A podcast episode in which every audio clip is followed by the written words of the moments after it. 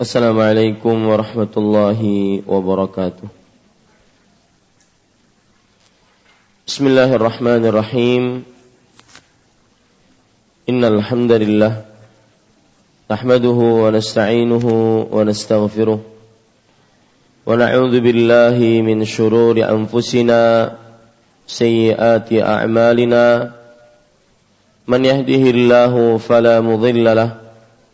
ومن يضلل فلا هادي له وأشهد أن لا إله إلا الله وحده لا شريك له وأشهد أن محمدا عبده ورسوله. يا أيها الذين آمنوا اتقوا الله حق تقاته ولا تموتن إلا وأنتم مسلمون.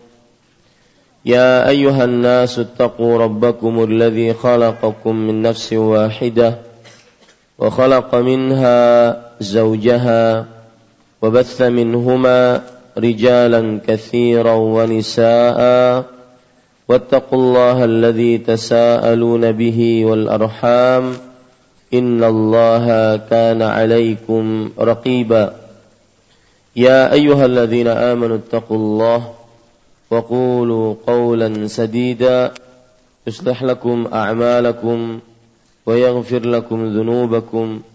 ومن يطع الله ورسوله فقد فاز فوزا عظيما. أما بعد فإن أصدق الحديث كتاب الله وأحسن الهدي هدي محمد صلى الله عليه وعلى آله وسلم.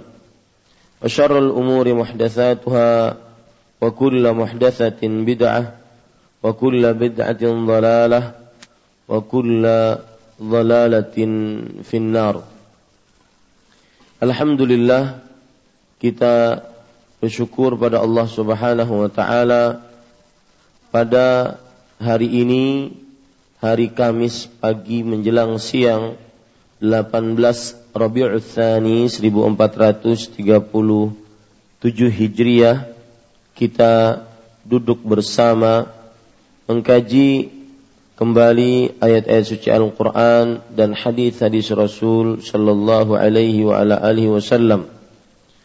Salawat dan salam semoga selalu Allah berikan kepada Nabi kita Muhammad Sallallahu Alaihi wa ala alihi Wasallam pada keluarga beliau, para sahabat, serta orang-orang yang mengikuti beliau sampai hari kiamat kelak.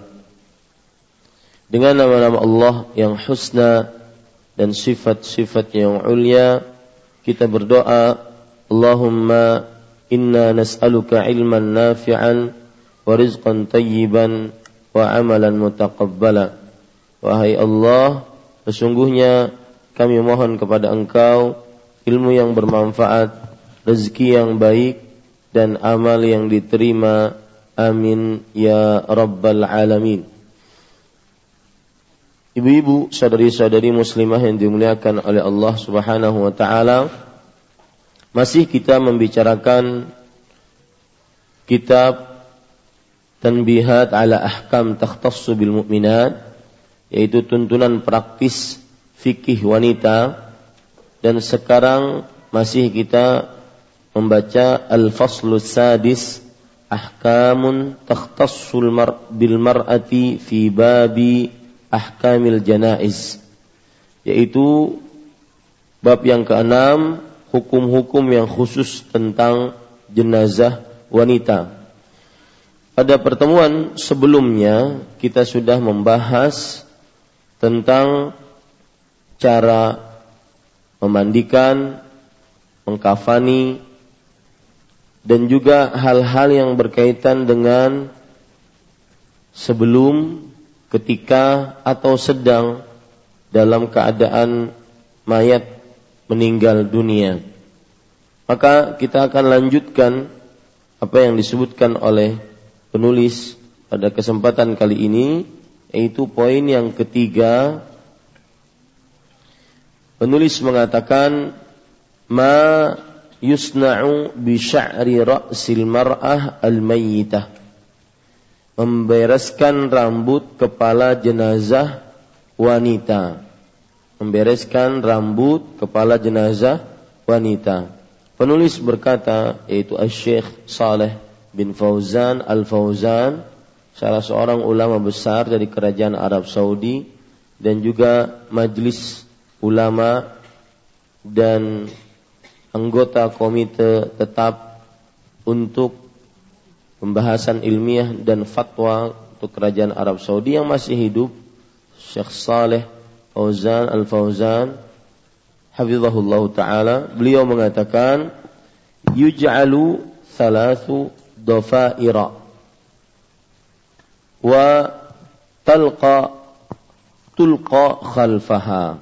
Artinya hendaknya rambut jenazah wanita dijadikan tiga bagian yaitu tiga kepang dhafair artinya adalah kepang kita tahu bahwa perempuan rambutnya panjang. Dari sini kita ambil pelajaran bahwa seorang perempuan disunahkan untuk memiliki rambut yang panjang. Dan ini adalah ciri khas dan juga ciri yang sangat kental dalam diri seorang perempuan.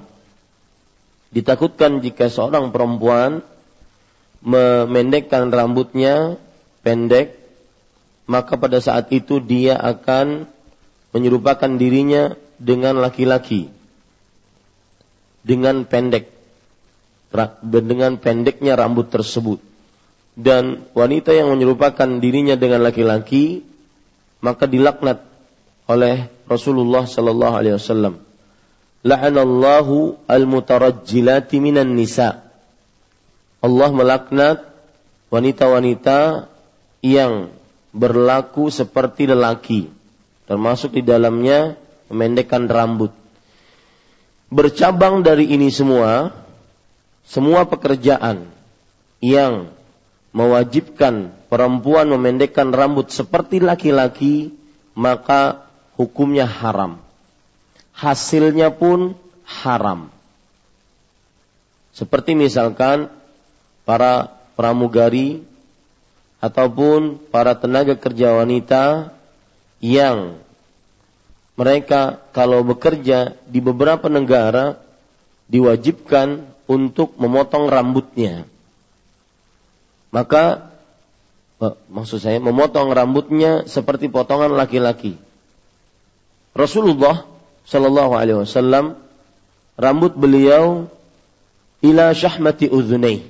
Rambut beliau itu sampai kepada syahmati udhunai, yaitu sampai kepada sejajar dengan telinganya. Artinya panjang.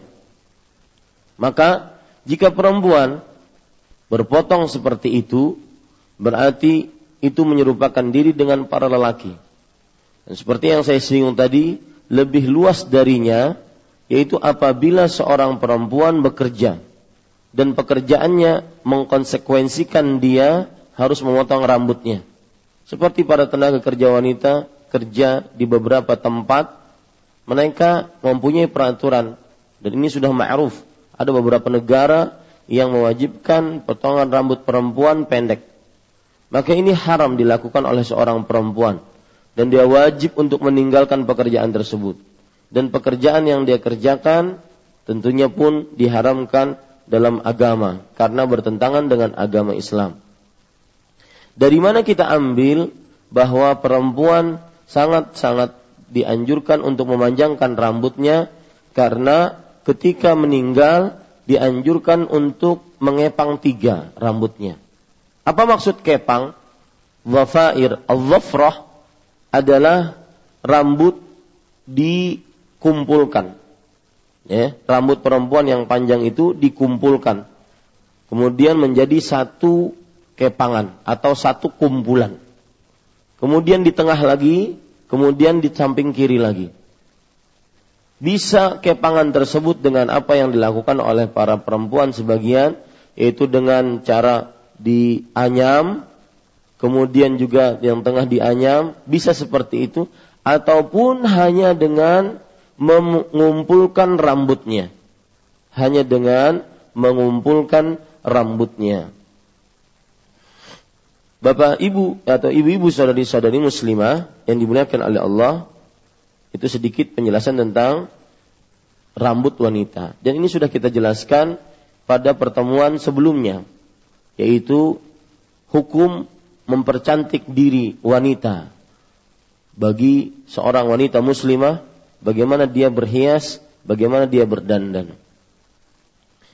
Penulis mengatakan di sini hendaknya rambut jenazah wanita dijadikan tiga bagian atau tiga kepang dan diletakkan di bagian belakangnya. Diletakkan di bagian belakang. Maksudnya setelah dikepang, diletakkan di bagian belakangnya, yaitu ditiduri di atas uh, punggungnya, ya. Kemudian penulis mengatakan di hadis Ummu Atiyah fi sifati ghusli baiti bintin Nabi sallallahu alaihi wasallam فضفرنا شعرها ثلاثة قرون وألقيناه خلفها diriwayatkan oleh Ummu Atiyah tentang tata cara memandikan putri Rasulullah sallallahu alaihi wa ala alihi wasallam. Ibu-ibu, saudari-saudari yang muslimah yang dimuliakan oleh Allah Subhanahu wa taala, Ummu Atiyah adalah salah seorang sahabat Rasulullah Sallallahu Alaihi Wasallam. Dan beliau ini mempunyai pekerjaan yang sangat terkenal dari pekerjaan-pekerjaan sunnah yang dimiliki oleh uh, para perempuan. Di antaranya Ummu Atiyah, beliau terkenal dengan memandikan mayat di zaman Rasulullah sallallahu alaihi wa ala alihi wasallam. Dan Ummu Atiyah nama beliau adalah Nasibah binti Al-Haris dan beliau dari kaum Al-Ansar. Ingat Ibu ya, kita akan benar-benar konsen kepada buku kita. Makanya setiap yang kita lewati yang terasa penting, maka kita akan mempelajarinya. Sebagaimana hadis yang diriwayatkan oleh Ummu Atiyah. Siapa ini Ummu Atiyah? Ummu Atiyah adalah salah seorang wanita yang mulia dan juga yang terkenal dari sahabat-sahabat wanita di zaman Rasulullah sallallahu alaihi wasallam. Dan beliau terkenal salah satu pekerjaan yang dikenal dari beliau adalah beliau pemandi mayat jenazah perempuan dan juga beliau termasuk orang yang wanita yang ikut berjihad dengan cara menjadi perawat orang-orang yang luka di zaman Rasulullah Sallallahu Alaihi Wasallam. Di sini terdapat pelajaran ibu-ibu, saudari-saudari muslimah yang dimuliakan oleh Allah, bahwa harimau mati meninggalkan belang gajah mati meninggalkan gading. Maka seorang muslim semestinya mempunyai prinsip hidup yaitu amalan apa yang bisa saya harapkan pahala di hadapan Allah Subhanahu wa taala. Meskipun saya sudah menjadi satu tulang ekor setelah seluruh anggota tubuh saya hancur setelah dikubur. Ya, saya pesan kepada diri saya dan kepada ibu-ibu saudari-saudari sekalian, coba kita merenung amalan apa yang kita sangat berharap pahala di sisi Allah Subhanahu wa taala nanti pada hari kiamat. Yang mana pahalanya terus mengalir di dalam diri kita. Meskipun seluruh anggota tubuh kita sudah hancur, dimakan oleh tanah, tinggal satu tulang ekor yang dengan satu tulang ekor tersebut nanti di hari kiamat Rasulullah Allah Subhanahu wa taala akan menumbuhkan kembali raga kita.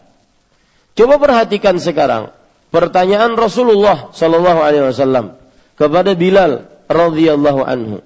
Ya Bilal, ayu amalin arja indaka arja laka indallah. Wahai Bilal, amalan apa yang paling engkau harapkan pahalanya di sisi Allah Subhanahu wa taala. fa inni sami'tu khasyata na'laika amami fil jannah. Karena sesungguhnya aku telah mendengar suara sendal engkau di depanku di dalam surga. Lihat, di sini pertanyaan Rasulullah menunjukkan bahwa motivasi untuk kita mempunyai sebuah amal. Sebuah amal yang kita sangat berharap pahala di, di dalamnya. Kita sangat mengharapkan keikhlasannya. Kita mengerjakannya sesuai dengan petunjuk Rasul. Tidak ada yang tahu amalan ini. Kita benar-benar jaga amalan ini. Kita benar-benar kerjakan dengan maksimal amalan ini. Karena ini amalan modal saya bertemu dengan Allah. Coba ibu, nasihat untuk diri saya pribadi dan juga kepada ibu-ibu saudari-saudari muslimah, cari amalan itu apa. Semua orang mempunyai kapasitas dan kapabilitas masing-masing. Cari amalan itu apa yang bisa kita amalkan. Saya bisa mengamalkannya melalui lewat ilmu saya misalkan. Saya bisa mengamalkannya lewat harta saya misalkan. Saya bisa mengamalkannya lewat anggota tubuh saya. Saya bisa mengamalkannya lewat pikiran saya. Apa saja. Amalan yang bisa nanti kita harapkan di hadapan Allah Subhanahu wa taala pahalanya sangat besar. Terutama amalan tersebut adalah amalan jariah. Amalan jariah yang pahalanya mengalir, ya, pahalanya mengalir. Seperti misalkan ibu-ibu, saudari-saudari muslimah yang mengajari Al-Qur'an. Meskipun anak-anak TPA, maka sungguh-sungguhlah dalam hal itu. Karena itu mungkin amalan terbesar Anda di hadapan Allah yang Anda harapkan pahalanya. Di antara yang kita kita ajari tersebut ternyata dia adalah seorang yang nantinya penghafal Quran, seorang yang nantinya sibuk dengan Al-Quran. Sebanyak kita ajari dia, sebanyak dia membaca Al-Quran, maka sebanyak itu kita dapatkan pahala. Subhanallah. Ya, yang diluaskan rezekinya, dia mungkin bisa beramal dengan amalan apa pun. Ini ingat sekali lagi riwayat Rasulullah kepada Bilal. Ya Bilal, ayu amalin arja laka indallah. Wahai Bilal, amalan apa yang kamu paling harapkan pahalanya? Lihat Bilal, tidak punya harta, tidak punya ilmu, eh bukan, tidak punya harta, kemudian eh, tidak meriwayatkan hadis, tetapi beliau mempunyai amalan, amalannya ringan. Setiap kali beliau batal, beliau berwudu, kemudian setelah itu beliau sholat dua rakaat. Ya, setiap kali batal beliau berwudu, kemudian beliau sholat dua rakaat. Lihat, ini menunjukkan bahwasanya amalan tersebut seseorang bisa mengamalkannya. Sama seperti uh, sahabat wanita yang kita pelajari sekarang, Ummu Atiyah radhiyallahu anha bahwa sejarah Islam mencatat Ummu Atiyah mempunyai pekerjaan-pekerjaan yang sangat luar biasa di kalangan para perempuan, pemandi jenazah. Kemudian beliaulah yang meriwayatkan hadis Rasul yang berbunyi nuhina anittiba'il janaiz. Artinya kita dilarang untuk mengikuti jenazah kata Ummu Atiyah radhiyallahu anha. Ini sabda Rasul. Ini hadis Ummu Atiyah. Walam yu'zam alaina, tetapi tidak ditekankan kepada kami larangan tersebut. Maka ibu-ibu, saudari-saudari muslimah yang dimuliakan oleh Allah Subhanahu wa taala. Kemudian satu lagi, ketika kita memperhatikan amalan yang sangat diharapkan ini, ya, pahalanya di sisi Allah, maka kita tidak akan tersibukkan dengan hal-hal yang lain. Tidak akan tersibukkan dengan aib orang lain, tidak akan tersibukkan dengan uh, keluarga orang lain. Karena ada sebagian wanita itu suka banget nyana bujurkah anu Ustadz Ahmad Zainuddin anak poligami? Nah, iya. Ya. Saya tegaskan di sini tidak bujur. Saya sangat cinta sama istri saya. Ini Bapak Ibu saudara-saudari yang dimuliakan oleh Allah. Nanti ada yang membantah perkataan saya. Ustadz, kalau Ustadz bilang seperti itu berarti Rasulullah tidak cinta sama istrinya. Rasulullah kan berpoligami. Taib, ibu-ibu sadari-sadari muslimah yang dimuliakan oleh Allah. Perhatikan baik-baik.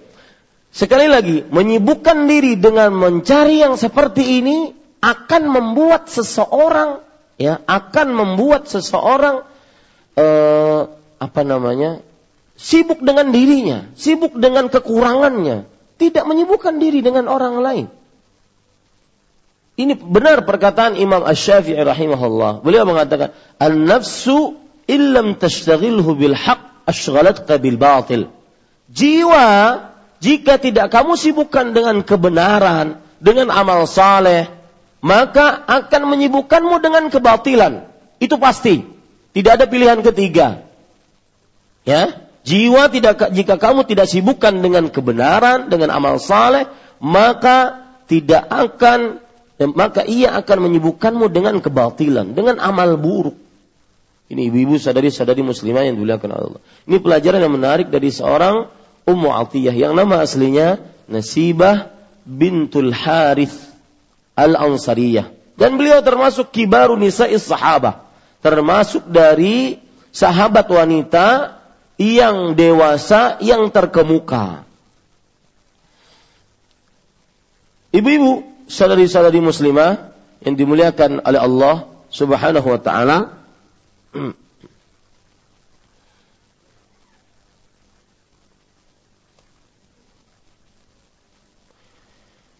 Perhatikan sekarang.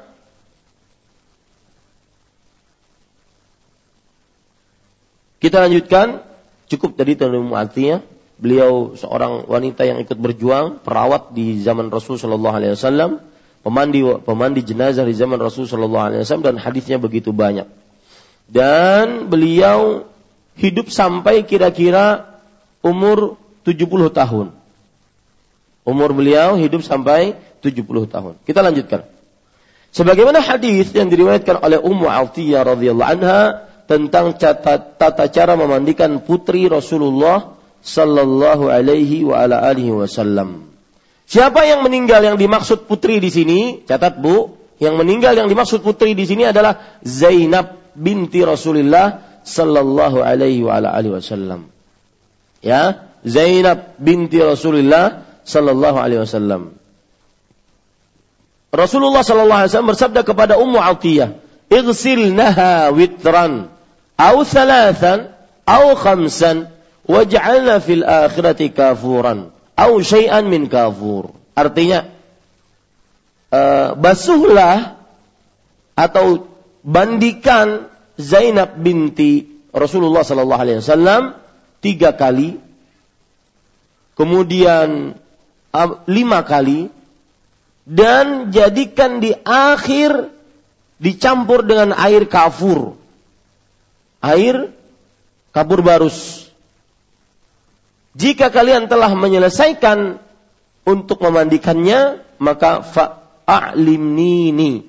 Artinya, beritahukan kepadaku bahwasanya pemandiannya sudah selesai. Nah, ini para ikhwah yang dirahmati oleh Allah. Jadi yang dimaksud di sini adalah Zainab binti Rasulullah sallallahu alaihi wa ala alihi wasallam. Taib. Kami kepang rambutnya menjadi tiga bagian. Lalu kami letakkan di punggungnya.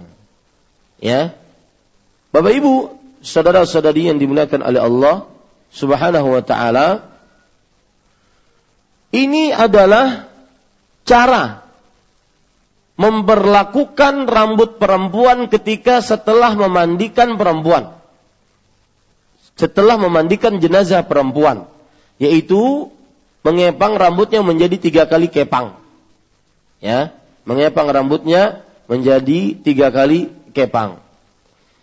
Dan ibu-ibu saudari-saudari yang dimuliakan oleh Allah Subhanahu wa taala, di dalam Sahih Ibnu Hibban diceritakan lagi riwayat yang lain. Ini tambahan, saya tambahkan. Di dalam hadis ini tidak ada atau dalam buku ini tidak ada, saya tambahkan. Bahwa Ummu Atiyah innama masyatat ibnatun Nabi sallallahu alaihi wasallam bi amri la min tilqa'a nafsihi. Lihat, Ummu Atiyah radhiyallahu anha beliau menyisir rambut anak perempuan Rasul sallallahu alaihi wasallam dengan perintah dari Rasul sallallahu alaihi wasallam, bukan karena kemauan Ummu Atiyah. Ya. Lihat Bapak Ibu saudara-saudari yang dimuliakan oleh Allah Subhanahu wa taala, bahwa Ummu Atiyah di sini sangat taat kepada Nabi Muhammad sallallahu alaihi wasallam. Beliau menjadikan rambut si mayit perempuan tersebut disisir sebanyak tiga kali kepang. Disisir, ya. Kemudian dikepang sebanyak tiga kali. Itu hal yang berkaitan dengan rambut para perempuan. Taib. Sekarang kita baca lanjutannya, ibu-ibu, saudari-saudari muslimah yang dimuliakan oleh Allah, yaitu nomor keempat. Hukmu ittiba'il nisa lil janazah. Hukum membawa mengantar jenazah bagi para perempuan. Ya, hukum mengantar jenazah bagi para perempuan. Perhatikan penulis mengatakan an ummi Atiyah radhiyallahu anha qalat nuhina an ittiba'il janaiz wa lam yu'zam alaina. Artinya dari Ummu Atiyah radhiyallahu anha ia mengatakan kami para wanita dilarang mengantar jenazah tetapi larangan itu tidak ditekankan kepada kami. Larangan tersebut tidak ditekankan kepada kami. Ibu-ibu, saudari-saudari muslimah yang dimuliakan oleh Allah, ketika seorang sahabat berkata, "Nuhina, kami dilarang." Maka kalau ada sahabat Nabi yang mengatakan kami dilarang atau kami diperintahkan, maka itu yang melarang, yang memerintahkan siapa Bu? Syariat Islam, yaitu Rasulullah Sallallahu Alaihi wa ala alihi Wasallam. Jadi perlu dicatat itu. Ketika kami para wanita dilarang, eh, yang saya permasalahkan kata-kata dilarang ini, ya dalam bahasa Arab namanya uh, fi'lun mabniun lil majhul, kata yang fasif dalam bahasa Indonesia. Bahasa Arabnya kata yang fasif. Ya, fi'lun mabniun lil majhul.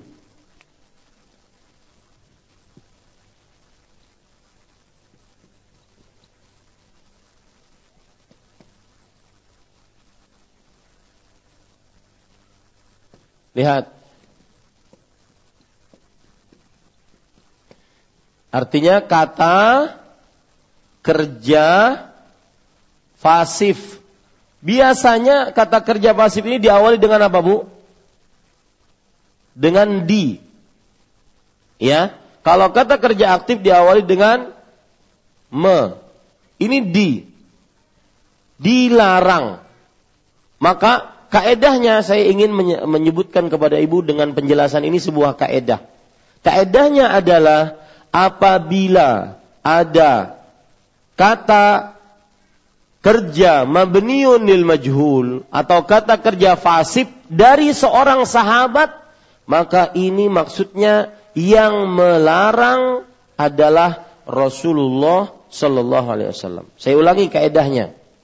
Apabila ada kata kerja pasif dari seorang sahabat, maka pelakunya adalah Rasulullah Shallallahu Alaihi Wasallam. Seperti misalkan umirna, kami diperintahkan dan itu perintah eh, apa? Itu kata timbul dari seorang sahabat. Berarti yang memerintahkan siapa? Siapa bu?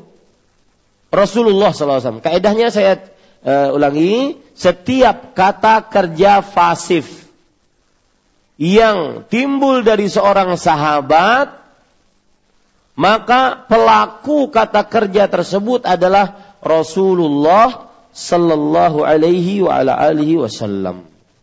Ya, Rasulullah sallallahu alaihi wa ala alihi wasallam.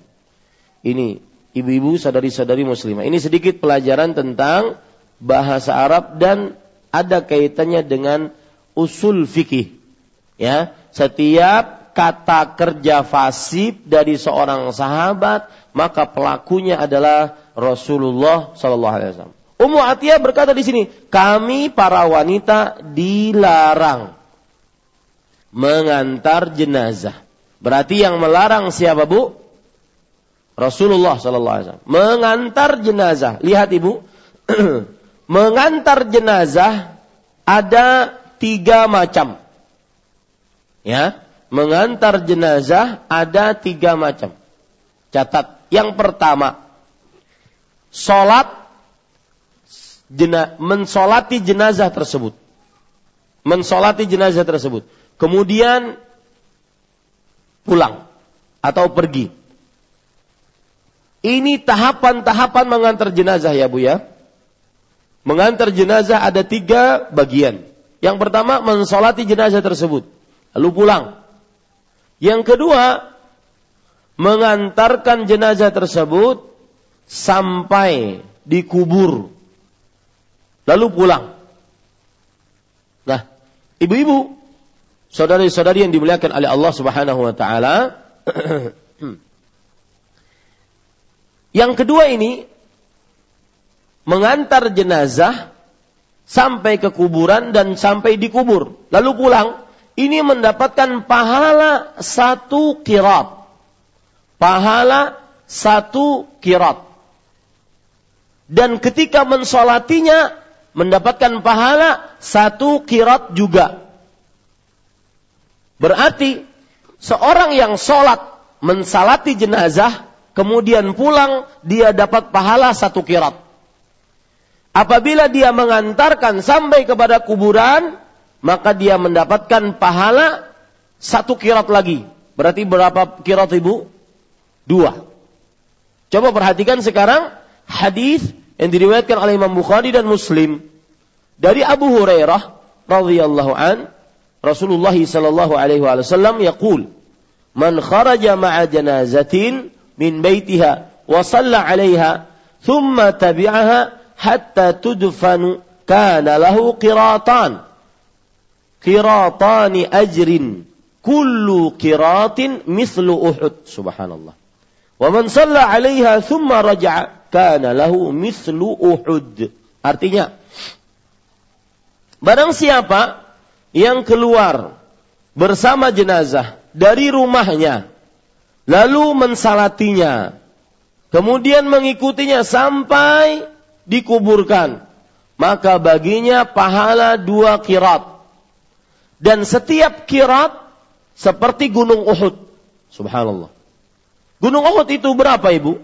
Dari ujung kanan ke ujung kiri itu sekitar 8 kilometer. Kemudian dari permukaan bumi sampai puncaknya sekitar 330 meter. Sangat tinggi dan sangat besar. Barang siapa yang keluar bersama jenazah dari rumahnya, lalu mensalatinya, lalu mengikutinya sampai ke kuburan, sampai dikubur, maka baginya pahala dua kirat. Dan setiap kiratnya seperti gunung Uhud. Kemudian kata Rasulullah SAW, barang siapa yang mensolatinya, kemudian pulang, maka baginya pahala seperti Uhud. Jadi kalau sholat saja pulang, maka dia mendapatkan pahala satu kirat. Ya, satu kirat. Ini ibu-ibu sadari-sadari muslimah yang dimuliakan oleh Allah. Itu bagian yang kedua tata cara mengantar jenazah. Bagian yang ketiga, sehingga paling sempurna tata cara mengantar jenazah seperti ini. Keluar dari rumahnya, mensolatinya, mengantarnya ke, jena, ke kuburan, menguburkannya, dan kemudian setelah dikuburkan, berdiri memintakan ampun untuk si mayit tersebut. Hal ini berdasarkan hadis yang diriwayatkan oleh Imam Abu Daud dari Uthman bin Affan radhiyallahu anhu. Beliau bercerita, "Kana Nabi sallallahu alaihi wasallam idza faragha min dafnil mayyiti waqafa alaihi." Nabi Muhammad sallallahu alaihi wasallam jika telah selesai mengantarkan jenazah, afan, menguburkan jenazah, maka beliau berdiri. Kemudian beliau berdoa. Istag, uh, kemudian beliau bersabda, "Istaghfiru li akhikum wasalu lahu tathbit, fa innahu al-ana yus'al." Mintalah untuk saudara kalian ampunan dan mintalah untuknya ketetapan, yaitu dalam ucapan. ketika ditanya oleh malaikat mungkar dan nakir. Dan karena sesungguhnya dia sekarang ditanya. Sesungguhnya dia sekarang ditanya. Ibu-ibu, saudari-saudari muslimah yang dimuliakan oleh Allah Subhanahu wa taala. Di sini kita ambil pelajaran begitulah tata cara mengantar jenazah yang sempurna. Ya. Yang pertama, keluar bersama jenazah, mayit. Kemudian setelah sampai di sebuah tempat, mensolati jenazah. Ini yang kedua. Kemudian setelah itu mengantar jenazah sampai ke pekuburan. Kemudian setelah itu menguburkan jenazah sampai selesai. Ini semua mendapatkan pahala dua kirat. Dua kirat. Seperti dua gunung besar yang sangat besar. Kemudian ditambah yaitu berdiri setelah penguburan berdiri dan mendoakan si mayit. Mendapatkan ampunan dan ketetapan hati untuk menjawab pertanyaan malaikat. Fa innahul ana yus'al. Jadi ada tiba lima lah, tahapan Ibu. Ya, lima tahapan. Yang pertama mengantar um, keluar dari rumahnya bersama-sama. Yang kedua yaitu mensolatinya. Yang ketiga mengantarkannya sampai ke kuburan. Yang keempat menguburkannya. Kemudian yang kelima yaitu mendoakan si mayat tersebut mendapatkan ampunan dan ketetapan. Bagaimana cara mendoakan mendapatkan ampunan dan ketetapan? Dengan cara mengucapkan, perhatikan doanya. Allahumma gfir lahu, Allahumma sabbithu. Allahumma gfir lahu wa sabbithu. Boleh seperti itu. Saya tulis ya. Allahumma gfir lahu wa sabbithu. Ini boleh diucapkan bagi siapa yang sudah menguburkan mayat. Allahumma gfir lahu wa sabbithu.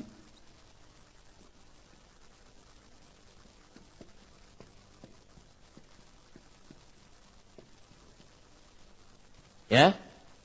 Allahumma gfir lahu wa sabbithu. Hunya saya kira tidak perlu diganti hahu ha, huma, nggak perlu. Ya, karena larinya kepada mayit atau jenazah. Mayit ataupun jenazah. Jadi tidak perlu diganti. Meskipun jenazahnya mungkin perempuan, jenazahnya mungkin dua, tiga, ya. Taib, ibu-ibu, saudari-saudari muslimah yang dimuliakan oleh Allah Subhanahu wa taala.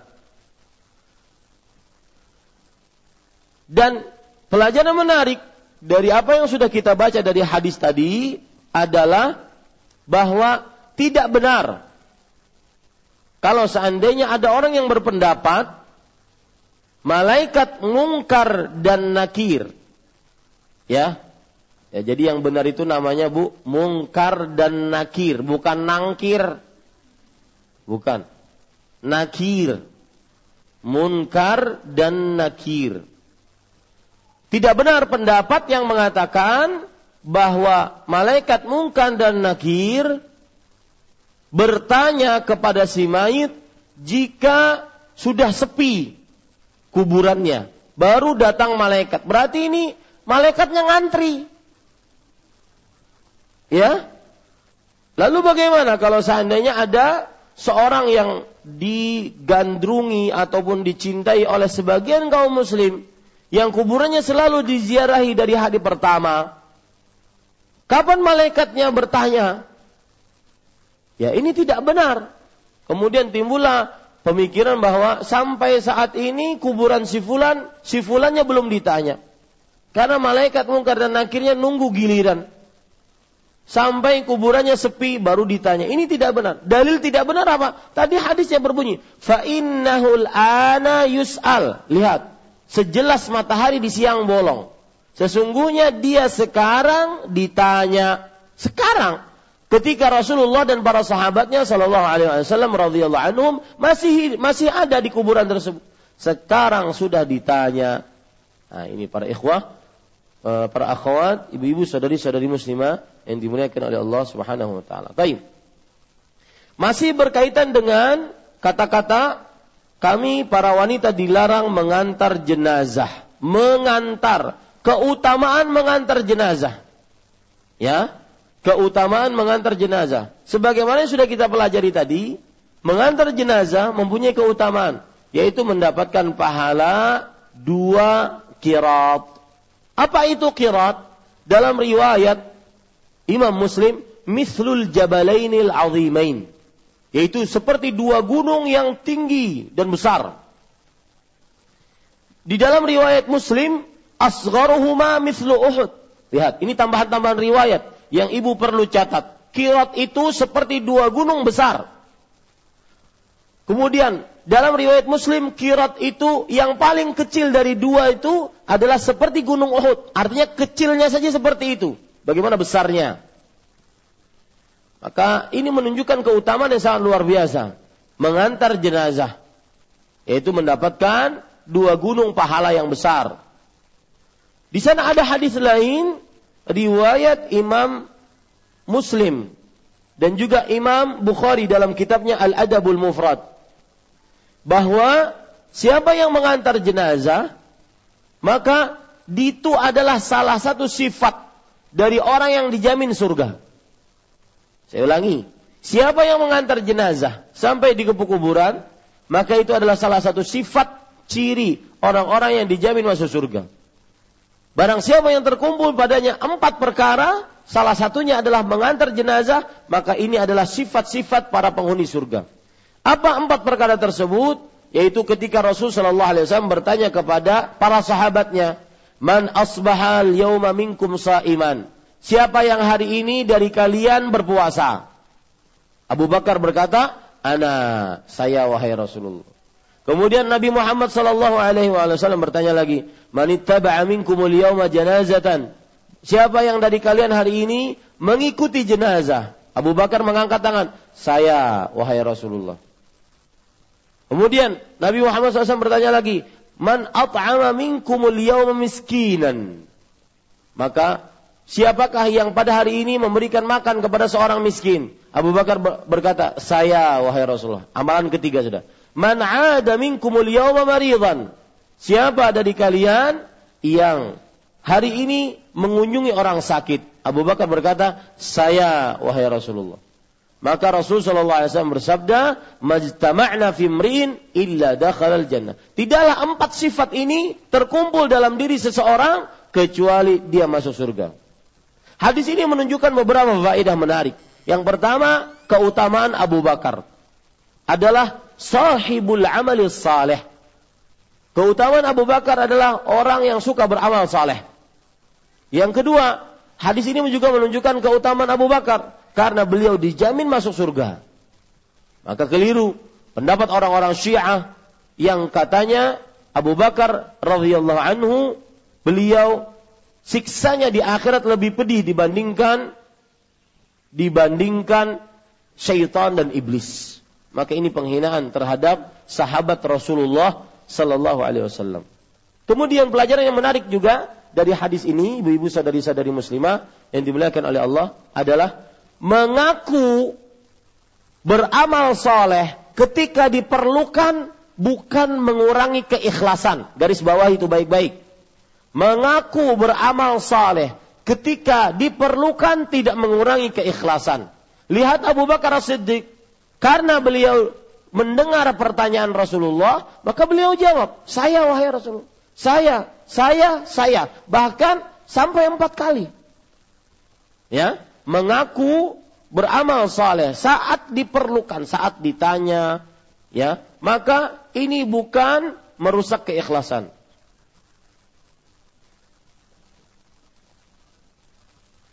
Tapi tentunya jawabannya pun secukupnya. Jangan diperpanjang-perpanjang.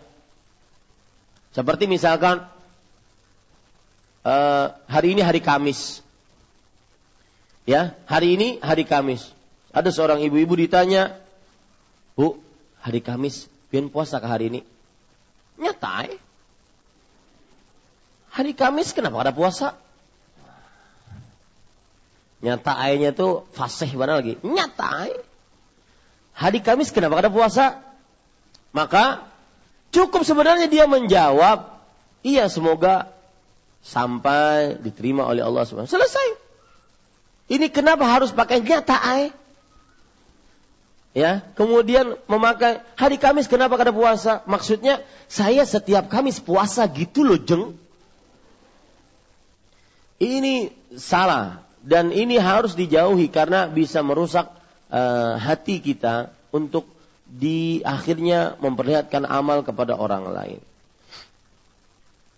Baik, ibu-ibu saudari-saudari muslimah yang dimuliakan oleh Allah Subhanahu wa taala, Mengantar jenazah, itu tadi saya berbicara tentang keutamaan mengantar jenazah. Jadi kalau saya ringkas, keutamaan mengantar jenazah ada dua. Yang pertama, mendapatkan pahala yang besar. Segunung Uhud. Kalau seandainya dibarengi dengan sholat, berarti dia mendapatkan dua pahala. Baik. Kemudian ke, yang kedua, mengantar jenazah termasuk salah satu sifat orang yang dijamin masuk surga oleh Allah Subhanahu wa taala. Kemudian ibu-ibu saudari-saudari muslimah masih perkara mengantar jenazah. Mengantar jenazah adalah hak seorang muslim terhadap kita. Berarti kewajiban kita terhadap muslim lainnya yang meninggal. Mengantar jenazah adalah hak seorang muslim kepada kita. Rasul sallallahu alaihi wasallam pernah bersabda di dalam sebuah hadis yang diriwayatkan oleh Imam Bukhari dan Muslim dari Abu Hurairah radhiyallahu an. Nabi Muhammad sallallahu alaihi wasallam bersabda, "Haqqul muslimi 'alal muslimi sit." Haknya seorang muslim atas muslim lainnya enam perkara. Qila, "Ma hunna ya Rasulullah?" Maka ditanya, apa enam perkara tersebut wahai Rasul sallallahu alaihi wasallam? "Idza laqitahu fasallim alaih." Jika kamu bertemu dengannya, maka ucapkan salam. Ada yang bertanya, kalau salam seorang lelaki kepada perempuan gimana Ustaz? Boleh tidak? Maka jawabannya boleh. Selama tidak menimbulkan fitnah. Sebaliknya kalau seorang perempuan kepada lelaki bagaimana Ustaz? Boleh tidak? Maka jawabannya pun boleh selama tidak menimbulkan fitnah. Ya. Dalil yang begitu nyata, Jibril alaihissalam berkata kepada Nabi Muhammad sallallahu alaihi wasallam, "Ya Muhammad, aqri minni wa min rabbihas salam." Wahai Muhammad, bacakan kepada Khadijah dan juga kepada Aisyah dalam beberapa riwayat salam dariku dan dari Allah Subhanahu wa taala. Jadi diperbolehkan.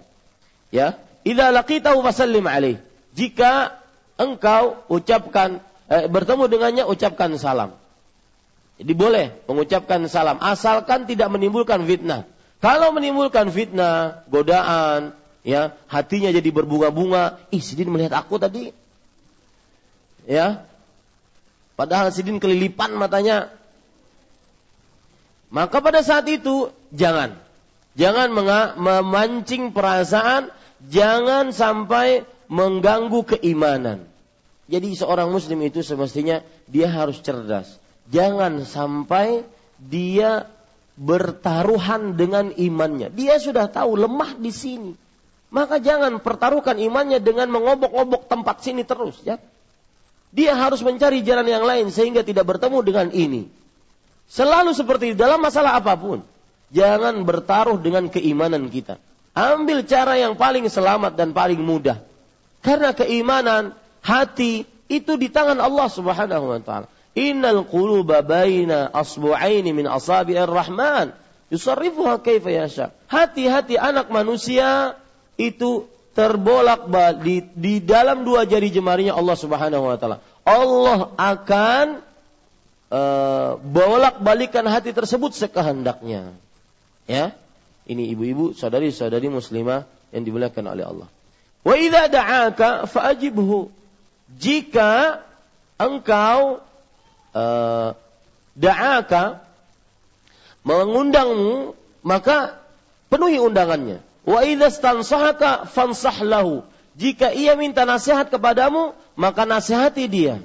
Ini sudah tiga. Wa idza atisa fahaminallah fashammithu. Jika dia bersin kemudian mengucapkan alhamdulillah, maka ucapkan yarhamukallah, syammithu. Ini sudah empat. Wa idza marida fa'udhu. Jika dia sakit maka jenguklah. Wa idza mata fattabi'hu. Jika ia mati maka ikutilah jenazah sampai di kuburan. Maka termasuk hak seorang muslim adalah mengantar jenazah sampai ke kuburan. Ini ibu-ibu, saudari-saudari muslimah yang dimuliakan oleh Allah. Bahkan untuk mengantar jenazah ibu, garis bawah ini baik-baik. Ada perintah. Lihat. Ada perintah untuk mengantar jenazah ada perintah menunjukkan kepada sangat-sangat ditekankan mengantar jenazah tersebut. Ya, dalam hadis riwayat Imam Ibnu Abi Syaibah kemudian juga riwayat Imam Bukhari dalam kitabnya Al-Adabul Mufrad dari Sa'id Abu Sa'id Al-Khudri radhiyallahu an Rasul sallallahu alaihi wasallam bersabda, "Udul maridha wattabi'ul janaiza tudzakkirukumul akhirata." Artinya, jenguklah orang sakit, ikuti jenazah, maka niscaya hal tersebut akan mengingat kalian, mengingatkan kalian kepada kehidupan akhirat. Ya, ini ibu-ibu, saudari-saudari muslimah yang dimuliakan oleh Allah Subhanahu wa taala. Kemudian kita lanjutkan membaca apa yang disebutkan oleh penulis Penulis mengatakan di sini, jadi kami para wanita dilarang mengantar jenazah, tetapi larangan itu tidak ditekankan kepada kami. Ya, tidak ditekankan kepada kepada kami. Maksud tidak ditekankan artinya tidak dilarang dengan keras. Di sini sebagian ulama berbeda pendapat bahwa tidak ditekankan tersebut berarti seorang perempuan diperbolehkan untuk mengantar jenazah, tetapi lebih baik tidak. Nah, seperti itu. Makanya penulis mengatakan an-nassu zahiruhu tahrim. Larangan dalam hadis ini secara jahir adalah haram. Wa qawluhu wa qawluha lam yu'zam alaina qala anhu Syekhul Islam Ibnu Taimiyah rahimahullahu taala fi majmu'il fatawa qad yakunu muraduha lam yu'akkid an-nahi wa hadha la yanfi at-tahrim وقد تكون هي ظنت أنه ليس بنهي تحريم والحجة في قول النبي صلى الله عليه وسلم لا في ظن غيره artinya ini perhatikan ini agak uh, memerlukan penelitian dan konsentrasi perkataan ulama karena ini masalah fikih lihat larangan dalam hadis ini secara zahir atau lahir secara yang terlihat jelas adalah haram jadi ketika Ummu Atiyah berkata, kami dilarang. Kata Syekh Saleh Fauzan, penulis buku ini, kata larangan itu secara zahirnya menunjukkan kepada kepada apa Bu? Larangan. Larangan keharaman. Menunjukkan kepada larangan keharaman. Jadi bukan makruh. Ya, eh, yang menjadi pembicaraan saya adalah kenapa penulis mengatakan seperti itu? Berarti terjadi memang perbedaan pendapat di antara ulama. Ada yang mengatakan larangan keharaman, ada yang mengatakan larangan kemakruhan. Ini ibu-ibu sadari-sadari muslimah. Sedangkan dalam kalimat, nah kemudian baru beliau menjelaskan. Karena di dalam hadis disebutkan walam yu'zam alaina, tetapi larangan itu tidak ditekankan kepada kami.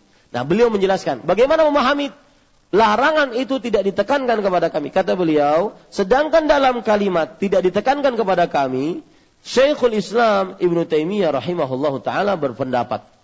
Syekhul Islam Ibnu Taimiyah ini ulama besar di abad ke-8 Hijriah. Dan beliau berasal dari kota Damaskus. Damaskus yang sekarang jadi hancur kotanya yaitu di Suria. Ya. Syekhul Islam Ibnu Taimiyah rahimahullahu taala berpendapat Terkadang larangan tersebut bisa bermaksud tidak ditekankan. Namun tidak menghilangkan keharamannya. Lihat. Meskipun maksudnya tidak ditekankan. Ya. Berarti bukan menunjukkan kepada tidak penekanan, tapi kata beliau tidak menunjukkan bahwa hilangnya haram. Enggak, tetap diharamkan meskipun pelarangannya tidak ditekankan. Nah, itu maksud beliau tetap diharamkan seorang perempuan mengantar jenazah meskipun larangannya tidak ditekankan. Kemudian Dan kemungkinan lain itu hanya dugaan Ummu Atiyah. Lihat, Bu. Duga uh, kemungkinan lain itu hanya uh, dugaan Ummu Atiyah. Artinya apa? Ini kan bukan sabda Rasul, tetapi perkataan Ummu Atiyah.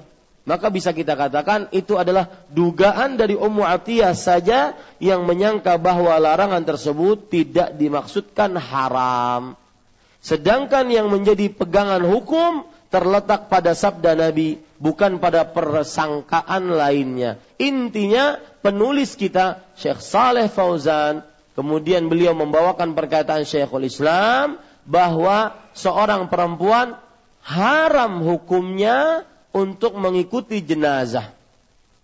Haram hukumnya untuk mengikuti jenazah menurut Syekh Saleh bin Fauzan Al-Fauzan hafizahullah taala.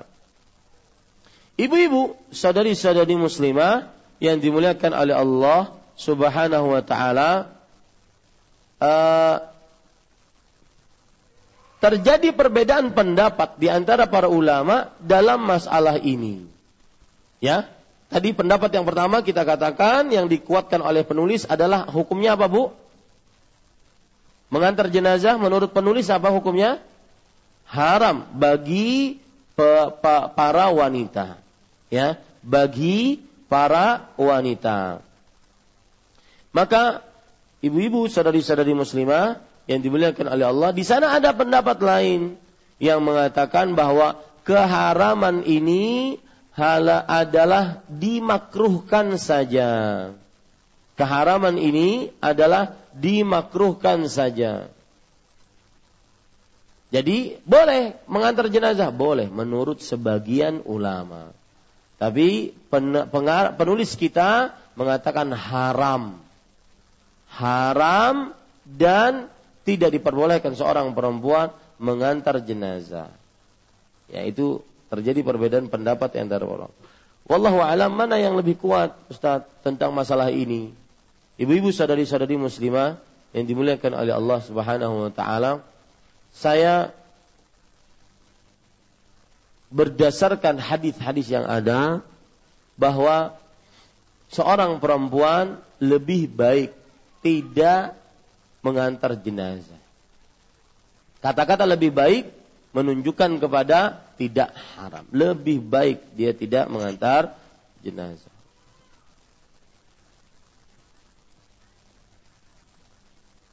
Taib. Kita lanjutkan ibu-ibu masih berkaitan dengan mengantar jenazah ya. Ada beberapa hal yang ingin saya tambahkan dengan mengantar jenazah. Perkara mengangkat jenazah. Perhatikan Ibu, ini meskipun tidak uh, sangat berkaitan dengan uh, fikih perempuan, tetapi kita perlebar masalahnya karena juga masalahnya penting perihal mengangkat jenazah. Bagaimanakah mengangkat jenazah? Tentunya mengangkat jenazah pakai keranda. Maksudnya, apakah di bawah, yaitu ditenteng begitu?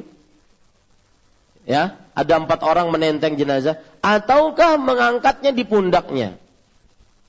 Wallahu alam, ibu-ibu sadari-sadari muslimah yang dimuliakan oleh Allah Subhanahu wa taala, belum ada dalil yang begitu tegas, jelas, rinci sahih yang menunjukkan uh, seorang perempuan mengangkat jenazah eh, seorang jenazah diangkat jenazahnya bagaimana? Apakah di pundak, apakah di tendeng ataukah yang semisalnya? Maka kembali kepada mana yang paling mudah.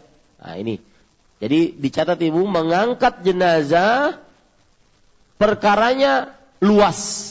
Mana yang paling mudah? maka itu yang bisa diamalkan. Wallahu alam. Kemudian ibu-ibu saudari-saudari muslimah. Jadi seandainya sekarang kita melihat suami kita diangkat jenazahnya dengan cara ditenteng, maka jangan marah. Karena mungkin kemampuan dan kemudahannya di situ. Tapi kalau seandainya diangkat di di atas pundak, maka juga itu adalah sesuai dengan kemudahan dan kemampuan. Perkara selanjutnya yang berkaitan dengan mengantar jenazah.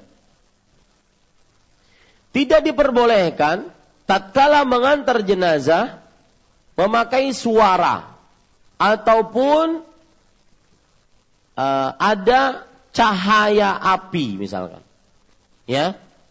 Dan segala hal yang berkaitan dengan penyimpangan syariat. Tidak diperbolehkan mengikuti jenazah dengan membawa api, cahaya ataupun menyebut me, me, meng, apa, menyebutkan suara ataupun mengeraskan suara.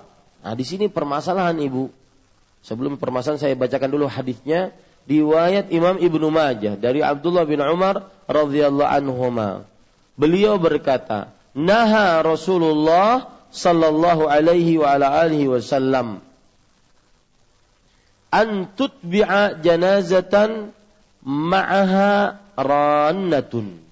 Artinya Rasulullah sallallahu alaihi wasallam melarang jenazah diiringi dengan rannah. Rannah itu artinya bunyi-bunyi seperti bunyi trompet, lonceng dan semisalnya.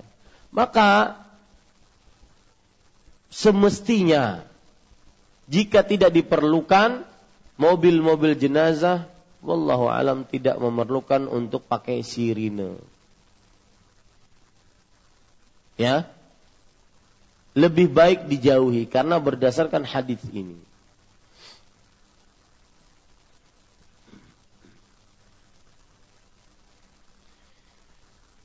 Dan para salafus saleh dari para sahabat mereka senantiasa memberikan wasiat dengan ini.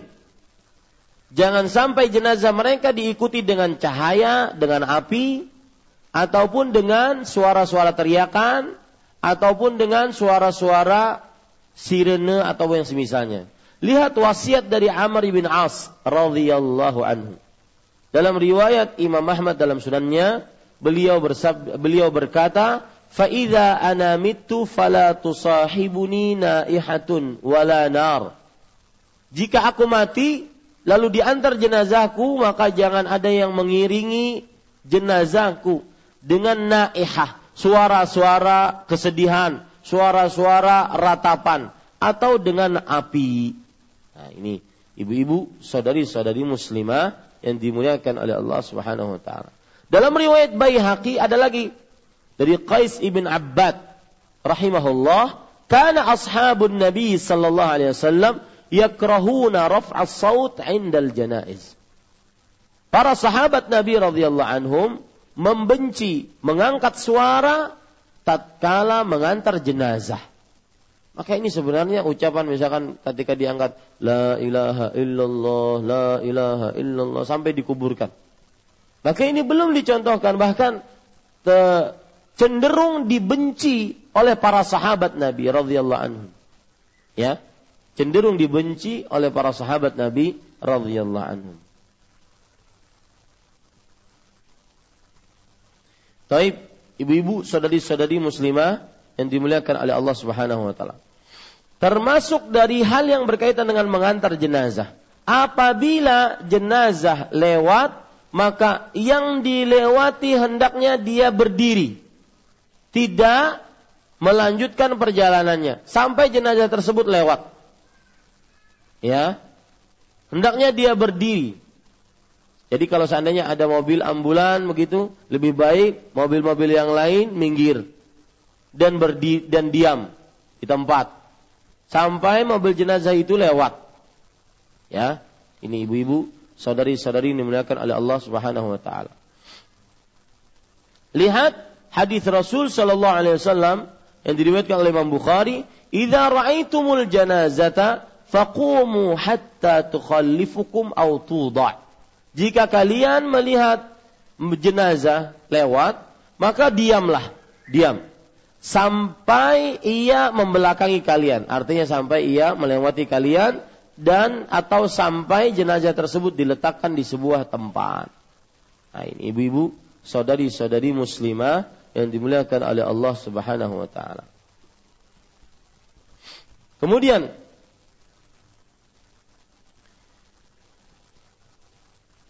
hal yang berkaitan juga dengan mengantar jenazah adalah apabila seseorang mengantar jenazah maka tidak boleh dia duduk sampai jenazahnya diletakkan di atas tanah. Jadi kalau orang mengantar jenazah banyak, maka jangan duduk sampai jenazahnya diletakkan di atas tanah. Hal ini berdasarkan hadis riwayat Imam Bukhari dan Muslim yang berbunyi dari Abu Sa'id Al-Khudri radhiyallahu an Rasulullah sallallahu alaihi wasallam bersabda, "Idza ra'aitumul janazata faqumu, faman tabi'aha fala yaq'ud hatta tudha." Jika kalian melihat jenazah maka berdirilah. Artinya berdirilah itu uh, diam, menghormati jenazah tersebut. Dan barang siapa yang mengikutinya sampai di kubu-kuburan, maka janganlah dia duduk sampai diletakkan jenazah tersebut di atas tanah. Ini ibu-ibu, saudari-saudari muslimah yang dimuliakan oleh Allah Subhanahu wa taala. Kemudian lanjutannya, hal yang berkaitan juga dengan mengantar jenazah adalah dianjurkan tatkala mengangkat jenazah ya dianjurkan tatkala mengangkat jenazah ke pekuburannya dengan menyegerakan langkah kaki tapi tidak lari-lari. Ya ini hal yang berkaitan juga dengan mengantar jenazah. Dianjurkan tatkala mengantar jenazah maka dianjurkan menyegerakan langkah kaki tapi tidak berlari-lari. Hal ini berdasarkan hadis riwayat Imam Bukhari dan Muslim dari Abu Hurairah radhiyallahu an Rasul sallallahu alaihi wasallam bersabda, "Idza asri'u bil janazah, fa in taku salihatan fa khairun tuqaddimunaha ilaih, wa in taku siwa dzalik fa syarrun tad'unahu an riqabikum." Artinya, bersegeralah kalian mengurus jenazah, termasuk di dalamnya menguburkan, membawanya dari rumah ke tempat pekuburannya. Makanya di sini kurang nyunnah ibu, ya sebenarnya kurang nyunnah kalau jenazah itu sampai masuk mobil kemudian dikuburkan jauh begitu. Apalagi sampai keluar kota, apalagi sampai keluar daerah, ya. Maka ini tidak nyunnah. Karena Rasulullah SAW bersabda, asri'u bil jenazah. Bersegeralah kalian mengurus jenazah. Kalau seandainya jenazah itu saleh, baik, ya, muslim, salihah, muslimah salihah, maka sungguh kalau kalian menyegerakan, kalian akan lebih baik mendak lebih baik bagi kalian untuk menyegerakan nikmat bagi dia. Itu nikmat dikubur.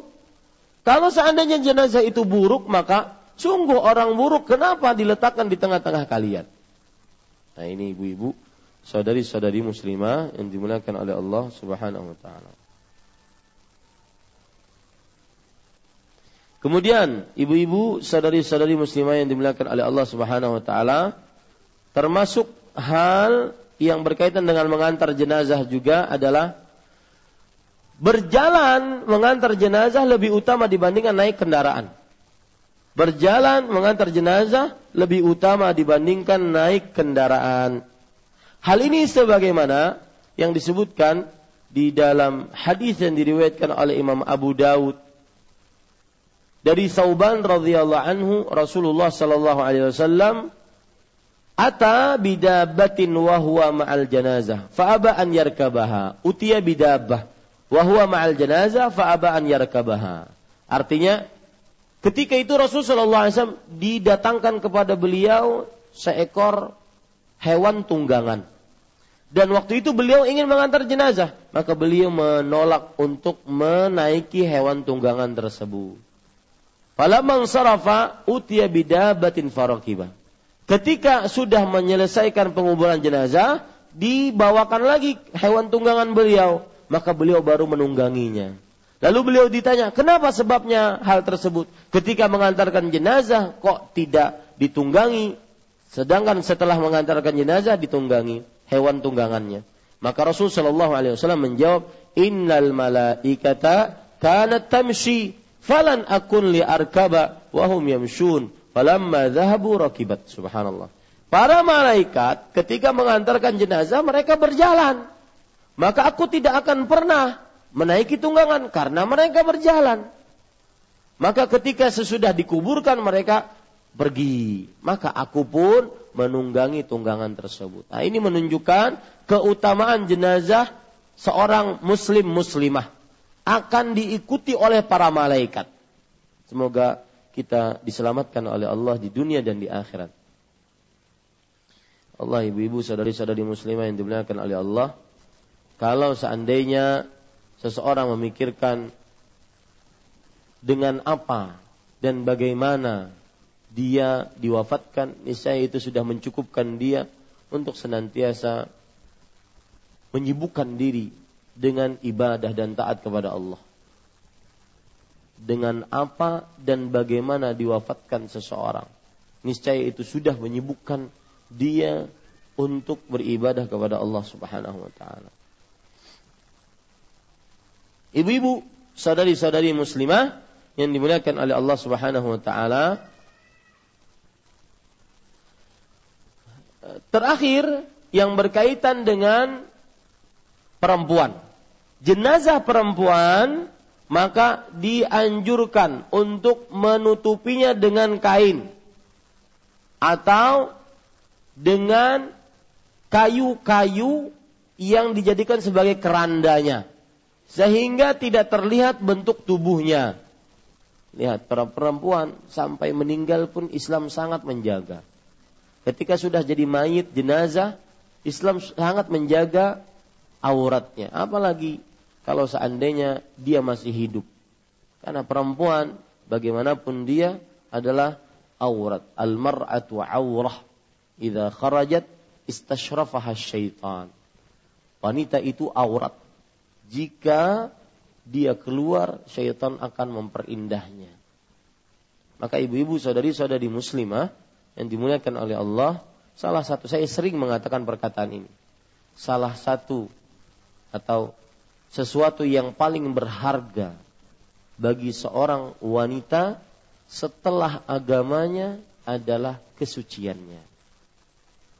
Maka apabila Anda sudah menutup aurat dengan sebaik-baiknya, bersyukurlah kepada Allah dan minta ketetapan hati. Kemudian beramallah yang banyak. Semoga itu menjadi amalan yang paling diharapkan oleh Allah. Dan ini lihat, ini mudah-mudahan amalan yang paling diharapkan oleh Allah. Seperti misalkan saya beri contoh, di sebuah tempat kerja, perempuan di situ tidak bisa menutup auratnya dengan semaksimal mungkin, tetapi dia berusaha dan akhirnya dia menutup auratnya dengan semaksimal mungkin dengan segala macam kesusahan. Itu salah satu amalan yang bisa diharapkan pahalanya dengan besar. Maka ibu-ibu saudari-saudari muslimah, tanamkan ini juga kepada uh, keluarga kita, anak-anak perempuan kita, kemudian bibi, adik, kakak, ya. Tidak ada yang paling berharga bagi seorang wanita setelah agamanya dibandingkan auratnya dan kesuciannya. Tidak ada yang paling berharga bagi seorang wanita setelah agamanya dibandingkan aurat dan kesuciannya. Ini ibu-ibu, saudari-saudari muslimah yang dimuliakan oleh Allah. Dan anak-anak, istri kita, istri saya, anak saya, ya, itu adalah tanggung jawab suami. Anak-anak tanggung jawab orang tua. Adik-adik tanggung jawab kakaknya. Maka usahakan kita senantiasa jangan pernah meremehkan masalah ini lihat dalam perkara uh, sudah meninggal saja, maka dianjurkan oleh para ulama untuk meletakkan di atas jenazah perempuan selimut atau kain yang menutupi bentuk tubuhnya. Ini ibu-ibu, sadari-sadari muslimah yang dimuliakan oleh Allah Subhanahu wa taala. Taib uh, selesai kajian kita untuk mengkaf apa? mengantarkan jenazah. Mudah-mudahan bermanfaat dan insya Allah Taala pada pertemuan yang akan datang kita masuk kepada poin yang kelima yaitu haramnya berziarah kubur bagi perempuan. Kemudian poin keenam haramnya untuk meratapi mayat dengan terlalu berlebih-lebihan. Tetapi sebelumnya saya akan menjelaskan tentang e, menguburkan mayat. Bagaimana sebenarnya menguburkan mayat tersebut. Wallahu alam wa sallallahu Muhammad walhamdulillahi alamin. Jika ada yang ingin ditanyakan maka dipersilahkan. Nah.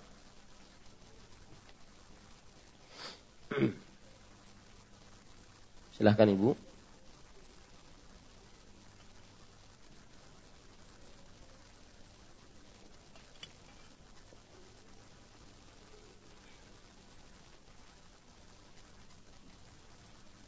Tidak ada pertanyaan? Ya, silakan.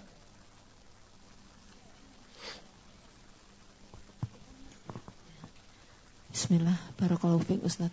Fiik barak. Ini di luar materi Ustaz ya. Silakan. Karena uh, ini ada seorang ibu gitu kan kemarin bicara-bicara gitu uh, bahwa memang beliau itu uh, mempunyai uh, bernazar kan ingin membawa uh, sahabatnya untuk umroh gitu. Ya. Nah, uh, beliau itu enggak tidak tidak punya mahram. Nah, uh, jadi mohon penjelasan karena ketidaktahuan beliau. Jadi beliau itu menganggap kan saya ini sudah tua gitu kan. Uh, jadi apakah diperbolehkan gitu? Jadi ini ya pertanyaan tingkat mohon dijelaskan Ustaz. Ya. Jazakallahu khairan. Jazakumullahu khairan Ibu. Ada sebuah hadis riwayat Imam Bukhari, Rasul sallallahu alaihi wasallam bersabda, "La yakhluwanna rajulun bimra'ah illa kana ma'aha dhu mahram." tusafiril mar'atu illa wa ma'ha dhi mahram. Artinya, tidaklah seorang perempuan berdua-duaan dengan seorang lelaki kecuali harus bersamanya ada mahramnya. Dan tidaklah seorang perempuan bersafar kecuali bersamanya mahramnya. Maka kemudian ada seorang lelaki bertanya kepada Rasul Shallallahu Alaihi Wasallam, Ya Rasulullah, ini inna mraati kharajat hajah wa inni uktutibtu fi ghazwati kadza wa kadza. Wahai Rasulullah, istriku akan melakukan ibadah haji. Sedangkan aku suaminya, aku suaminya akan uh, dijadikan pasukan di peperangan ini dan peperangan ini. Maka bagaimana ini? Berdasarkan sabda engkau tadi. Maka Rasul sallallahu alaihi wasallam menjawab intaliq fahujja ma'amra'atik. Artinya, pergilah dan berhajilah bersama istrimu. Artinya tinggalkan jihad. Lihat, jihad yang merupakan amalan yang paling tinggi dalam Islam diperintahkan oleh Rasulullah sallallahu alaihi wasallam untuk ditinggalkan demi menemani istrinya yang wajib mendapatkan mahram. Ini menunjukkan bahwa mahram bagi perempuan hukumnya wajib. Mahram bagi perempuan hukumnya wajib. Taib Ustaz, kalau seandainya dia sudah tua, artinya perempuan ini tidak uh, cantik, kemudian tidak diharapkan untuk tergoda tergoda dan menggoda lelaki, maka bagaimana? Maka jawabannya sudah tua itu lebih lebih membutuhkan mahram karena beliau dengan ketuaan tersebut akhirnya beliau sangat membutuhkan bantuan dan siapa lagi yang mau membantu kecuali mahramnya. Nah, seperti ini.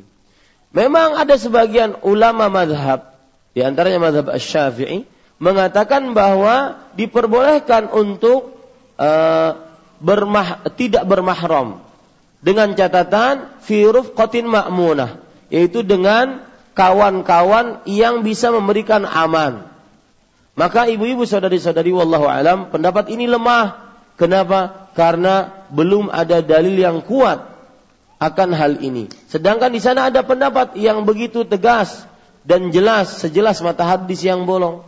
Seorang suami diperintahkan meninggalkan jihad dan e, menemani istrinya berpergian haji atau umroh. Maka ini pesan saya, ibu-ibu saudari-saudari muslimah, Meskipun ada sebagian wanita yang mengatakan, saya bersama kawan-kawan saya Ustaz saya akan aman. Maka kita katakan tidak bisa. Kecuali harus dengan mahramnya berdasarkan hadis Rasul sallallahu alaihi wasallam tadi. Wallahu a'lam. Nah. Bismillah. Ustaz tadi ada menyatakan bahwa apabila jenazah lewat hendaknya dia berdiri atau diam. Dulu pernah saya membaca sebuah buku kalau misalnya jenazah itu lewat, jenazah orang muslim ataupun orang kafir, kita harus berdiri katanya untuk menghormati bahwa di situ ada malaikat Jibril yang juga lewat. Benarkah ini Ustadz? Dan dalilnya Bapak? Iya. Uh, ibu-ibu sadari-sadari muslimah yang dimuliakan oleh Allah Subhanahu wa taala, kita tadi sudah menyebutkan bahwa barang siapa yang dilewati oleh jenazah maka hendaklah dia uh, diam. Ya, hendaklah dia diam. Karena kita sudah sebutkan tadi bahwa ini salah satu menghormati jenazah. Adapun untuk perkataan Jibril lewat maka saya tidak tahu. Ada hadis yang menunjukkan akan hal itu. Ya. Maka kita memerlukan dalil akan hal itu. Dan belum saya dapati ada hadis yang menunjukkan bahwa e, disunahkan apabila seseorang dilewati oleh jenazah maka hendaklah diam dia. Sebentar Ibu ya.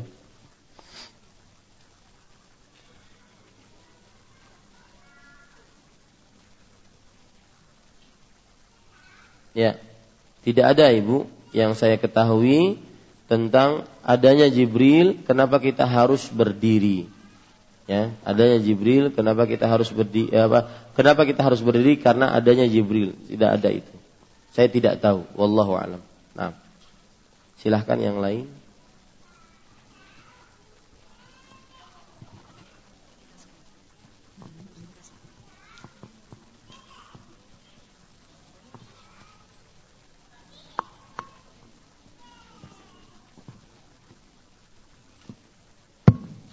Nah.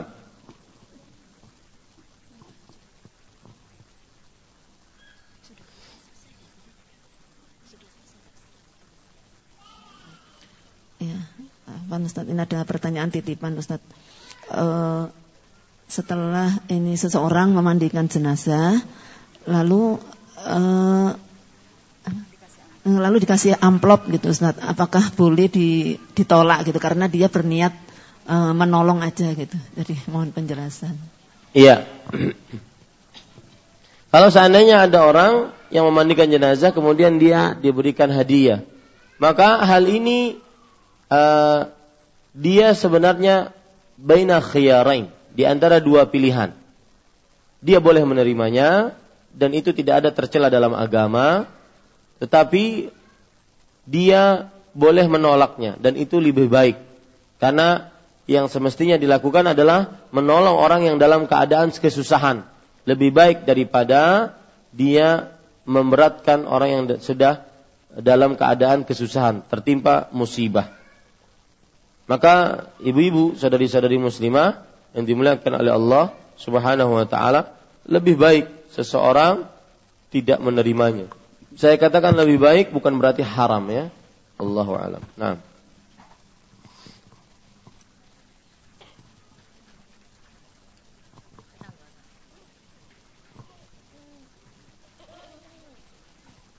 Ada yang lain? Silakan Bu.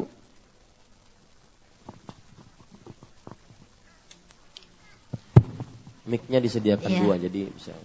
Sudah ya? Assalamualaikum ya? warahmatullahi wabarakatuh. Waalaikumsalam warahmatullahi Iya, Ustadz, ini saya mau tanya eh, apa hukumnya menabur bunga di makam eh, dan di di kampung saya itu uh, menyolatkan jenazah itu ada yang memberi amplop gitu, duit. Itu wajib atau tidak? Ya. Yang menyolatkan, Yang menyolatkan jenazah diberi amplop. Diberi amplop. Diberi amplop. Bukan memberi amplop. ya, saya ya. bertanya, pertanyaannya Ibu apa? Diberi amplop atau memberi amplop? Memberi amplop ya untuk yang e, menyolatkan Ya. Yang menyolatkan itu diberi amplop. Ya. Iya. Terima kasih. Ya, sama-sama Ibu pertanyaannya. Jazakumullahu khairan atas pertanyaannya. E, pertama, apa hukumnya menabur bunga di atas kuburan?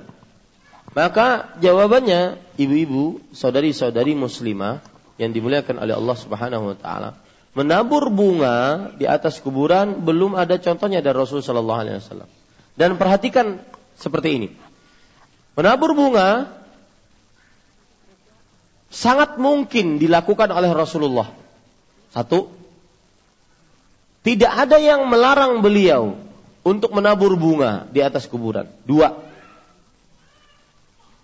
Tetapi beliau tidak lakukan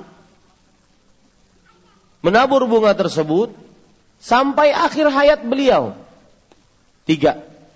Yang menunjukkan hal tersebut apabila dilakukan di zaman sekarang, maka itu adalah perkara yang mengada-ngada dalam Islam. Saya ulangi, menabur bunga di atas kuburan sangat mungkin dan mampu dilakukan oleh Rasulullah. Ada bunga nggak dahulu? Ada. Dan mampu Rasulullah SAW meletakkannya sangat mungkin. Yang kedua, tidak ada yang melarang beliau untuk menabur bunga. Karena pensyariatan datang dari Allah kepada beliau. Tidak ada yang melarang beliau. Yang ketiga, bahwasanya hal tersebut tidak dikerjakan oleh Rasulullah SAW sampai beliau meninggal menunjukkan hal tersebut tidak disyariatkan. Yang apabila yang keempat dikerjakan di zaman sekarang maka berarti mengada-ngada terhadap syariat Rasulullah sallallahu alaihi wasallam. Ini jawaban pertama. Jawaban yang kedua ibu-ibu, saudari-saudari muslimah, tentang menabur bunga. Kenapa yang dipilih adalah bunga? Dan juga kenapa yang dipilih adalah eh, kadang-kadang juga menanam pohon di sekitar pekuburan? Maka jawabannya ibu-ibu saudari-saudari muslimah, karena salah faham terhadap hadis yang disebutkan dari Abdullah bin Abbas radhiyallahu anhu beliau bercerita, "Marran Nabi sallallahu alaihi wasallam biqabrain." Rasul sallallahu alaihi wasallam melewati dua kuburan. Dua kuburan. Kemudian beliau mengatakan kepada para sahabatnya tentang dua kuburan tersebut, innahuma la yu'adzaban wa ma yu'adzabani fi kabir iwa innahuma la kabir Sesungguhnya dua orang yang dikubur ini benar-benar sekarang sedang disiksa. Itu wahyu dari Allah Subhanahu wa taala kepada Rasul sallallahu alaihi wasallam. Sekarang sedang disiksa. Dan dua orang ini disiksa bukan dalam dosa besar. Menurut mereka. Tetapi sesungguhnya itu adalah dosa besar. Apa dosanya wahai Rasulullah? Fakana ahaduhuma yamshi bin namimah. Yang satu karena suka mengadu domba. Jadi domba diadu. Ya, si dombanya mau juga diadu. Nah, ibu-ibu saudari-saudari, uh, arti mengadu domba namimah yaitu memindahkan perkataan si fulana kepada fulan kepada fulana untuk menghancurkan hubungan keduanya. Ini namanya mengadu domba. Ya. Kemudian yang kedua, wal akharu la yastatiru minal baul. Yang satu lagi yang disiksa adalah tidak menutup tatkala kencing. Maka kemudian Rasulullah SAW mengambilkan dua pelepah kurma. Kemudian beliau letakkan, beliau belah dua dua pelepah kurma tersebut. Kemudian beliau tancapkan ke kuburan yang pertama, tancapkan ke kuburan yang kedua. Kemudian setelah itu beliau berdoa, la'allahu yukhaffafu anhuma malam yaibasa. Semoga dua orang yang disiksa dalam kubur tadi diringankan siksanya selama pelepah kurma tadi tidak kering. Jadi dua orang ini diringankan siksanya apakah karena pelepah kurmanya atau karena doa Rasulullah sallallahu alaihi wasallam? Abu? Karena doa Rasulullah SAW. Cuma batasan doanya ada waktunya, ada batas waktunya. Yaitu sampai pelepah kurmanya belum belum kering. Nah, di sinilah sebagian orang mengatakan, kalau pelepah kurmanya belum kering, maka diringankan siksanya kalau begitu tanami aja pohon, maka tidak kering-kering. Maka akan diringankan selalu. Nah ini keliru.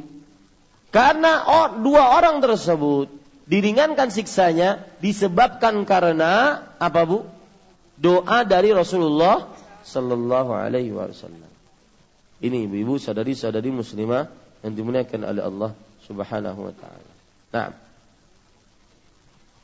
E, pertanyaan kedua tentang ah, memberi amplop.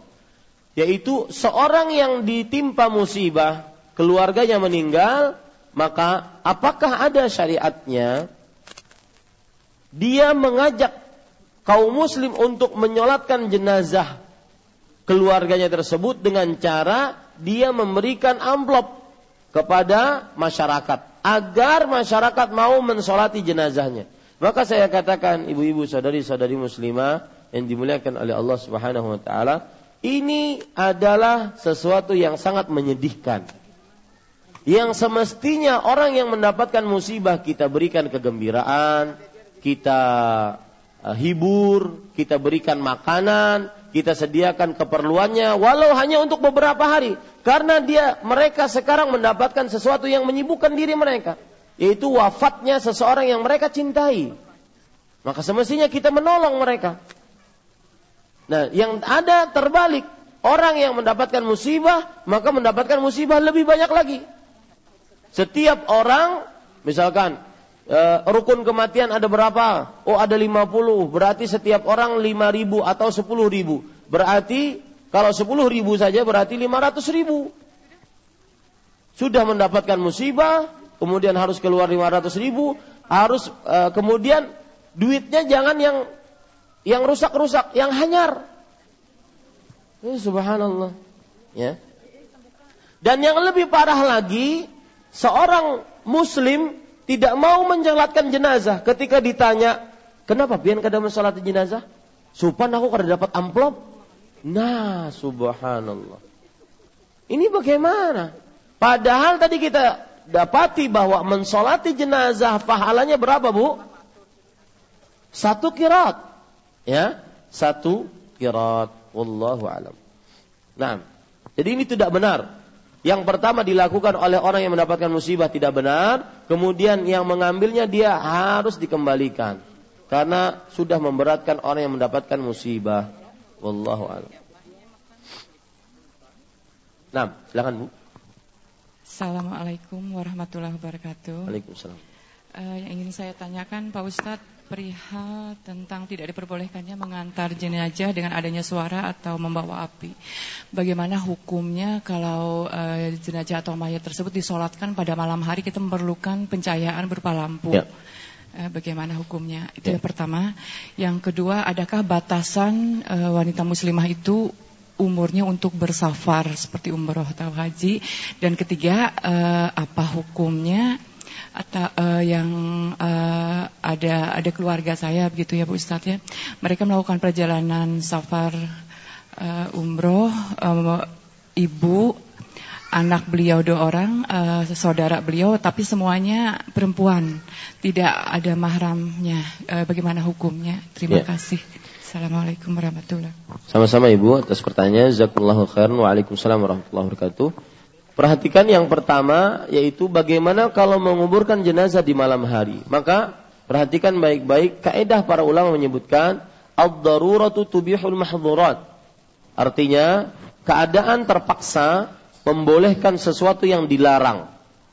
Wal daruratu tuqaddaru biqadariha dan keadaan terpaksa ditakar sesuai dengan ke, eh, dengan kadarnya, sesuai dengan kadarnya. Maka pada saat malam mungkin tidak ada pencahayaan, maka tidak mengapa seseorang untuk menjadikan cahaya di sana. Tetapi sebagian ulama sangat keras dalam masalah ini. Di antaranya Imam Ibn Utsaimin rahimahullah. Beliau mengatakan tidak boleh sama sekali kuburan diberikan suruj yaitu lampu-lampu untuk menguburkannya karena dilarang oleh Rasul Shallallahu Alaihi Wasallam. Kalau begitu dengan apa wahai Syekh? Kita malam tidak ada lampu, apalagi e, di zaman dahulu tidak ada lampu-lampu. Ya, di zaman sekarang kita kurang merasakan nikmat mata karena kapan matahari terbenam kita tinggal klik. Kurang merasakan nikmat mata. Maka di, bagaimana Syekh kalau di kuburan tidak ada lampu, tidak boleh membawa lampu? Maka beliau katakan boleh dengan lampu mobil untuk zaman sekarang kata beliau. Saking menjauhinya cahaya tersebut. Saking menjauhinya cahaya tersebut. Kemudian ibu perlu diperhatikan dilarangnya seseorang membawa api ke pekuburan mengantar jenazah itu karena tasyabuh dengan orang-orang majusi. Menyerupakan diri dengan orang-orang majusi. Maka ini dijauhi. Tetapi jika diperlukan, sangat diperlukan, tidak ada pencahayaan sama sekali untuk menguburkannya, maka tidak mengapa sesuai dengan keperluannya. Allahu alam.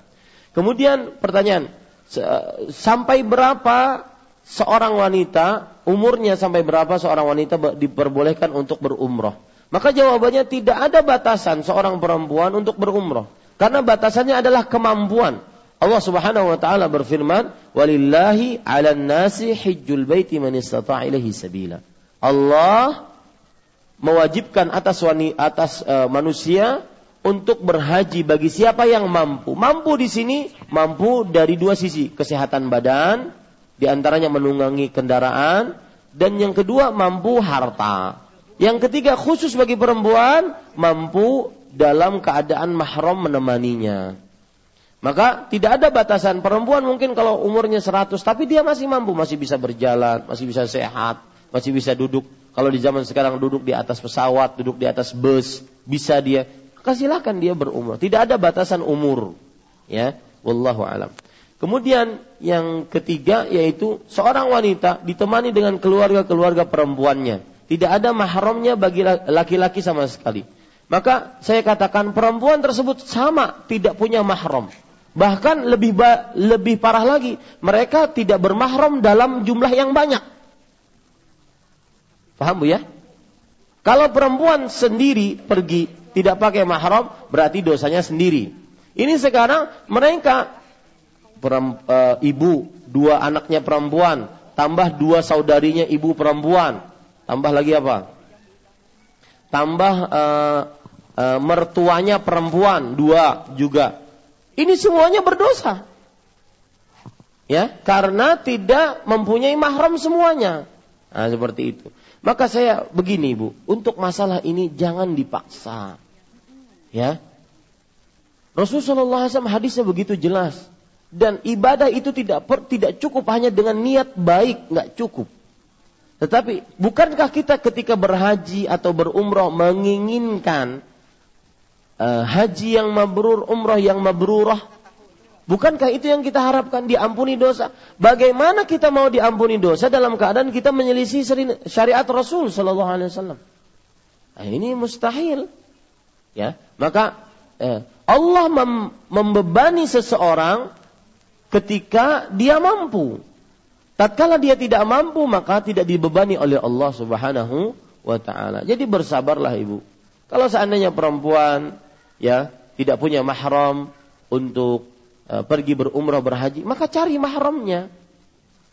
Maksudnya cari mahramnya bisa bapaknya, bisa kakaknya, bisa adiknya yang sudah balik, bisa pamannya. Ustaz semuanya meninggal, maka cari mahram yang lain.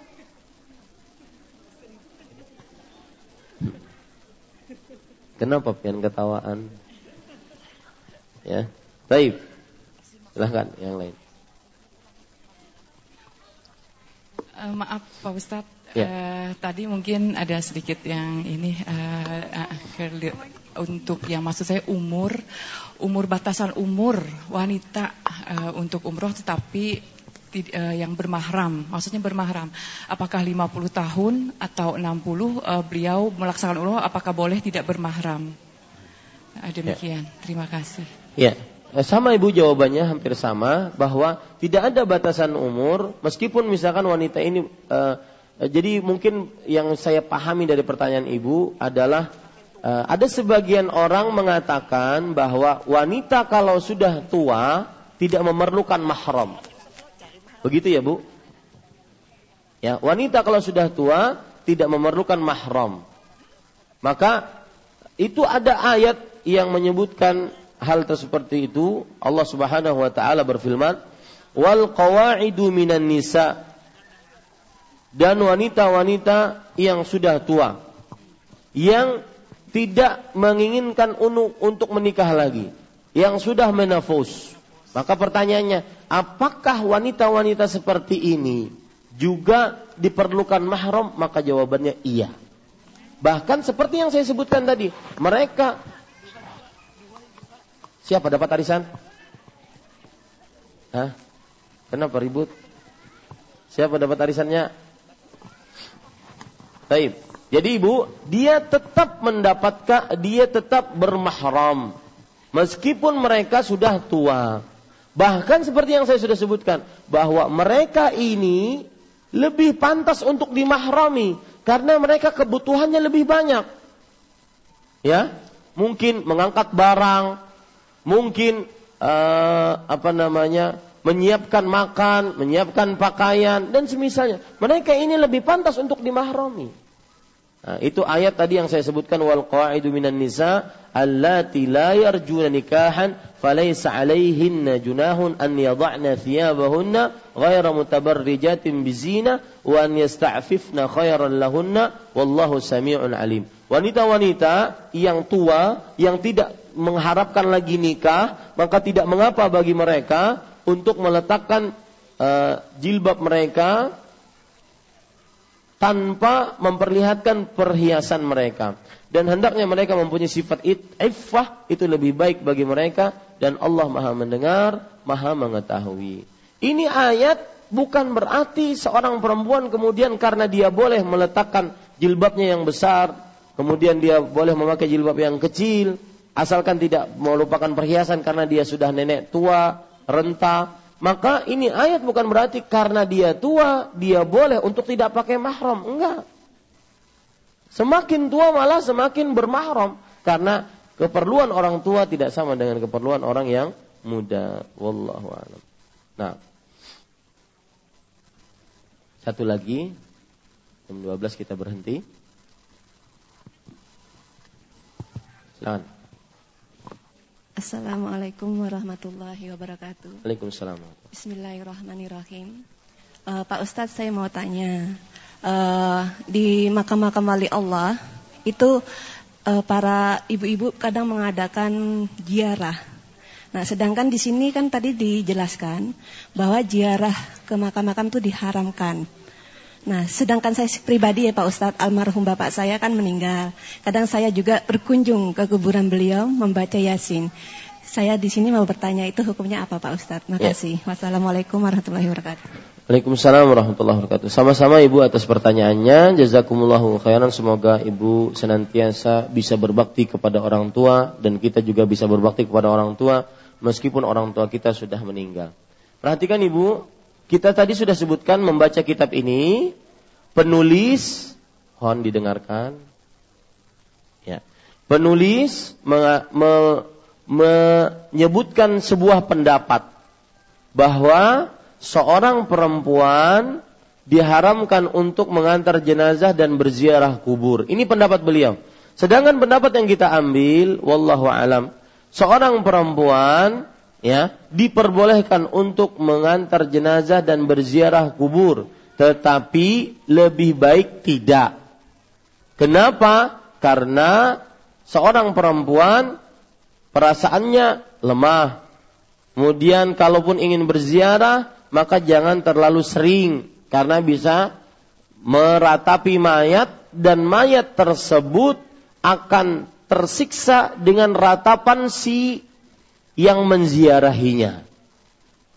Rasulullah Shallallahu Alaihi Wasallam bersabda di dalam hadis sahih, Innal mayita yu'adzabu bibukai ahli. Sesungguhnya mayat disiksa dengan tangisan keluarganya. Ya, ini sebab-sebab kenapa perempuan lebih baik kita katakan dia boleh berziarah, tetapi lebih baik dia tidak menyering, me, melakukan dengan sering ziarah tersebut. Ini ibu, saudari-saudari muslimah yang dimuliakan Allah. Jadi kalau seandainya ibu ingin menziarahi kuburan bapak ibu, maka menurut yang kita uh, sebutkan tadi, pendapatnya adalah diperbolehkan. Karena Aisyah radhiyallahu anha berziarah kubur. Seorang sahabat wanita di zaman Rasulullah sallallahu alaihi wasallam berziarah kubur dan masih banyak dalil-dalil yang dipakai oleh jumhur diperbolehkannya seorang berziarah kubur bagi para perempuan. Jadi tidak mengapa ya untuk berziarah kubur wallahu alam. Dan saya pesan kepada ibu-ibu dan juga kaum muslimat yang sudah meninggal orang tuanya bahwa berbakti kepada orang tua sesudah meninggal banyak sekali caranya. Di antaranya yang paling utama mendoakan. Dan mendoakan orang tua yang sudah meninggal itu bukan hanya tatkala berziarah kubur. Ini keliru, kekeliruan. Tetapi di mana pun dan kapan pun kita berada, selama itu bukan tempat yang diharamkan untuk berdoa, maka tidak mengapa kita mendoakan orang tua kita yang sudah meninggal. Terutama membacakan istighfar untuk mereka. Ya ibu, perhatikan, terutama membacakan istighfar untuk mereka. Bagaimana lafadznya Ustaz? Lihat di dalam surat Ibrahim ayat 41. Allah Subhanahu wa taala berfirman, "Rabbana ighfirli wa liwalidayya walil mu'minina yauma yaqumul hisab." Artinya, wahai Rabb kami, ampunilah aku dan kedua orang tuaku dan seluruh kaum beriman pada hari dibangkitkannya hisab. Nah, ini ini paling utama. Kenapa Bu paling utama? Mendoakan orang tua mendapatkan ampunan dan beristighfar untuk orang tua kita. Karena dalam hadis riwayat Imam Ahmad, Rasul Shallallahu Alaihi Wasallam bersabda, Inna rajula la turfa'u darajatuhu fil jannah. Sesungguhnya seseorang akan diangkat derajatnya di surga. Kemudian terus diangkat, terus diangkat. Sampai orang ini bingung. Anna yakunu lihada. Kok bisa aku mendapatkan tingkatan surga yang begitu tinggi ini? Apa sebabnya? Maka Rasul Shallallahu Alaihi Wasallam menjawab, "Bistighfari waladikalak." Dengan istighfar anakmu terhadapmu. Nah, ini menunjukkan ibu-ibu, saudari-saudari muslimah yang dimuliakan oleh Allah, salah satu bentuk bakti anak setelah meninggalnya orang tua mendoakan orang tuanya, terutama beristighfar untuk orang tuanya kepada Allah. Dan itu bisa dilakukan bukan tatkala hanya berziarah kubur, di mana pun kita bisa, kita bisa lakukan. Ini ibu-ibu, saudari-saudari muslimah yang dimuliakan oleh Allah. Kemudian, yang kedua, yaitu Rasulullah Shallallahu Alaihi Wasallam sebagai orang yang paling baik tata cara berziarah kuburnya, maka kita harus mencontoh Nabi Muhammad Shallallahu Alaihi Wasallam karena beliaulah orang yang paling baik tata cara berziarah kuburnya. Beliau kalau datang ke pekuburan, ini perhatikan bu ya, nanti mungkin sampai kapan kapan-kapan saya akan berbicara tata cara berziarah kubur misalkan dalam judul tematik bukan judul membaca kitab. Rasulullah Shallallahu Alaihi Wasallam berziarah kubur datang ke pekuburan, tidak menuju satu kuburan khusus, enggak. Datang ke pekuburan seperti kuburan Baqi' di sampingnya Masjid Nabawi, kemudian beliau mengucapkan doa Assalamualaikum ya ahlad diyar minal muslimin wal mu'minin wa inna insyaallah bikum lalahikun. Nas'alullah lana wa lakumul afiyah. Itu yang dibaca oleh Rasul sallallahu alaihi wasallam ketika berziarah kubur. Demikian. Wallahu alam. Ya, cukup kiranya ibu-ibu, saudari-saudari muslimah yang dimuliakan oleh Allah. Kajian kali ini apa yang baiknya dari Allah Subhanahu wa taala, apa yang buruk itu dari saya pribadi, kita cukupkan dengan kafaratul majlis. Subhanakallah wa hamdik, syahadu an la ilaha illa anta astaghfiruka. Wassalamualaikum warahmatullahi wabarakatuh.